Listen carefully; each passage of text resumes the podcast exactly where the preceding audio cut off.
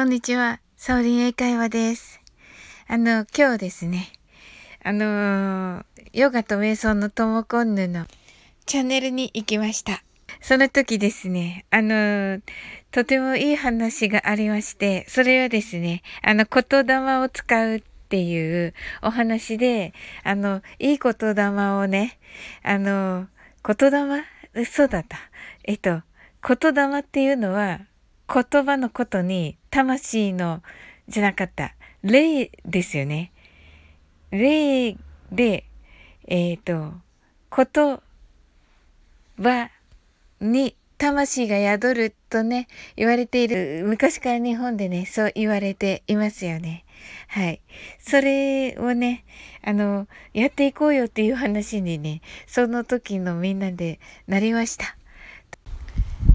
へえ、いいなと思っていただいた方は一緒に今日はあの言霊をねいい言霊を集めてねあの一日を一緒に過ごしませんか？はい最後までお聴きいただきありがとうございました引き続き素敵な一日をお過ごしくださいませ I'm sure you can do it.